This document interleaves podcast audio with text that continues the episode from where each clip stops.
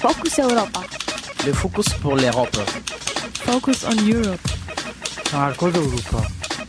Focus Europa. Europa en Focuso. Focus Europa. Fokus Europa. Nachrichten und Themen aus Europa auf Radio Dreieckland.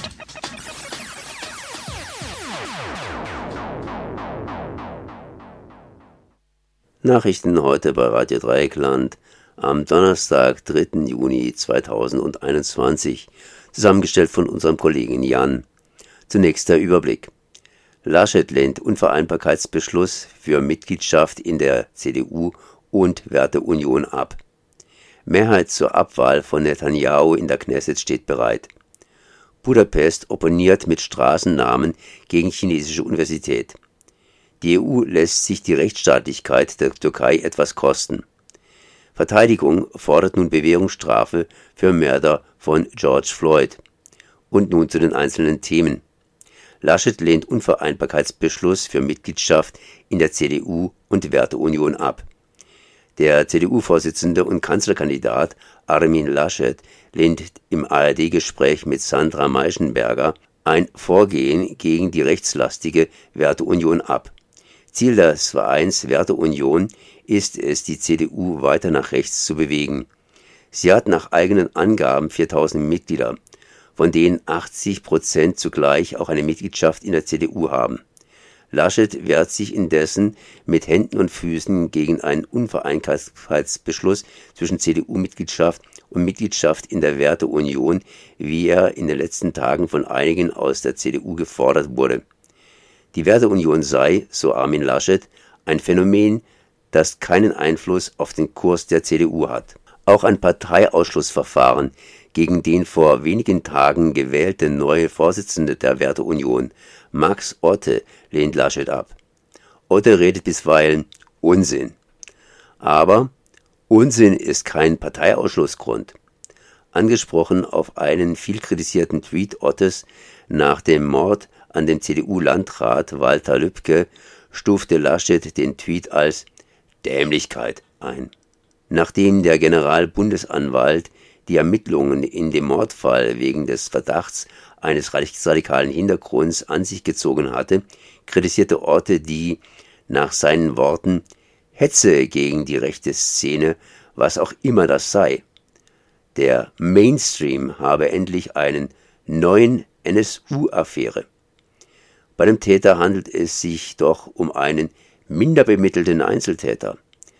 Nach einer Welle der Kritik wegen dieses Tweetes aufbrauste, löschte Orte den Tweet wieder und sprach der Familie Lübcke sein tief empfundenes Beileid aus. Gestern wiederholte Orte im Gespräch mit dem Deutschlandfunk seine Einschätzung, dass der Täter minder bemittelt zu sein scheint. Ein Schelm, wer hier eine gewisse Ähnlichkeit der Argumentation von Max Otte und von Armin Laschet sieht. Mehrheit zur Abwahl von Netanyahu in der Knesset steht bereit. Nach Angaben der Oppositionsführers Yahir Lapid hat sich ein Bündnis von acht Parteien auf einen Koalitionsvertrag geeinigt. Damit geht die zwölfjährige Regierungszeit des rechten Premiers Benjamin Netanyahu vermutlich zu Ende. Außerdem wäre zum ersten Mal in der Geschichte Israels eine Partei der arabischen Minderheit an der Regierung beteiligt. Für zwei Jahre soll zunächst Naftali Bennett von dem rechten Wahlbündnis Yamina Ministerpräsident werden. Das Wort Yamina bedeutet auf Hebräisch nach rechts. Folgen soll für zwei weitere Jahre dann der liberale Politiker Yahir Lapid. Einziges Bindeglied dieser Koalition aus rechten, liberalen und linken Parteien ist der Wunsch, eine weitere Amtszeit von Netanyahu zu verhindern. BeobachterInnen gehen davon aus, dass Netanyahu alles versuchen wird, um das höchst heterogene Bündnis gegen ihn doch noch zu spalten. Er hat aber auch mit Sorgen ganz anderer Art zu kämpfen.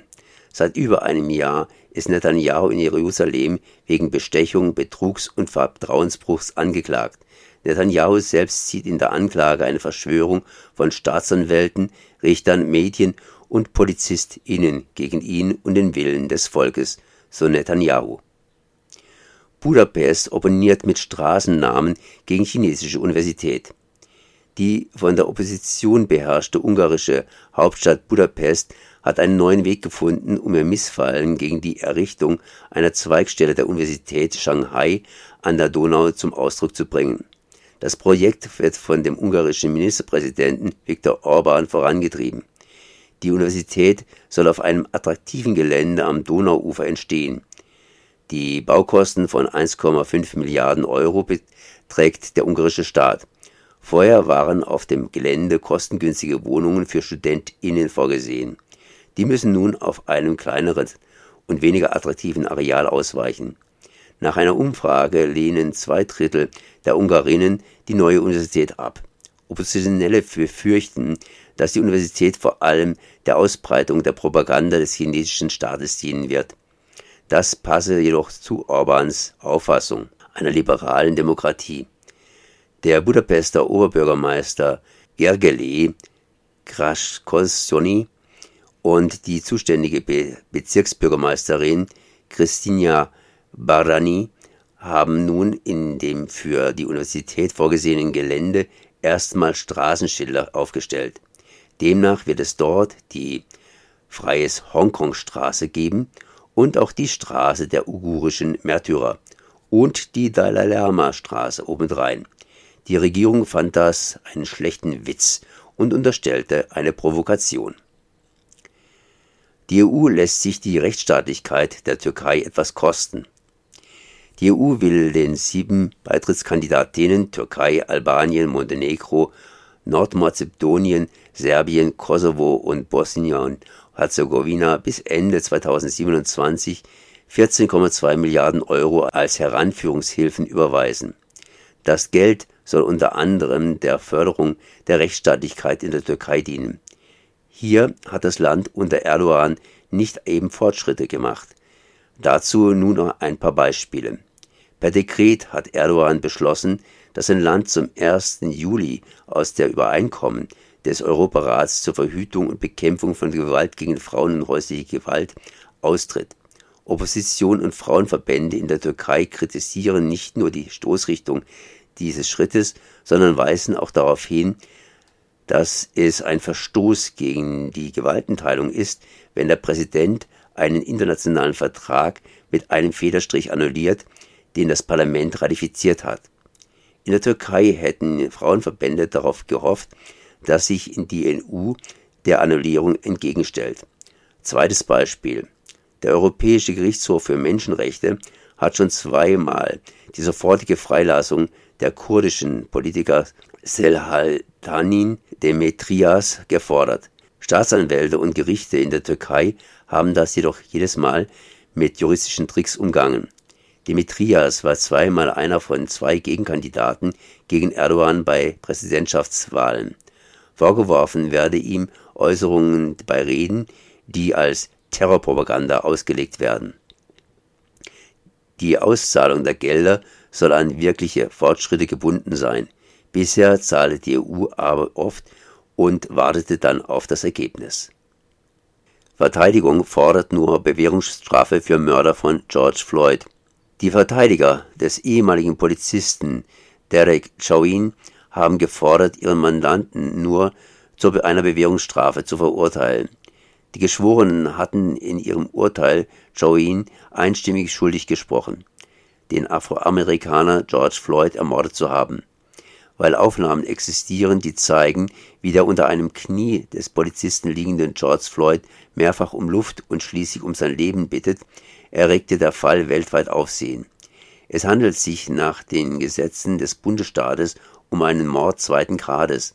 Weil Chauvin nicht unterstellt werden kann, dass er den Mord lange geplant habe, war es ein Mord ersten Grades bedeuten würde. Allerdings gingen die Geschworenen davon aus, dass Chauvin George Floyd bewusst töten wollte. Die Staatsanwaltschaft fordert deshalb eine Haftstrafe von 30 Jahren. Sein Verteidiger Eric Nielsen argumentiert nun damit, dass Chauvin ja nicht vorbestraft sei. Außerdem führe er an, dass Polizisten eine niedrigere Lebenserwartung hätten und dass Chauvin, falls er im Gefängnis bliebe, dort das Ziel von Angriffen werden könnte.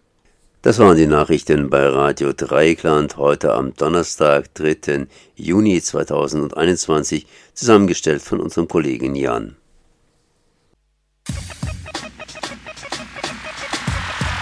Focus Europa. Le focus pour l'Europe. Focus on Europe.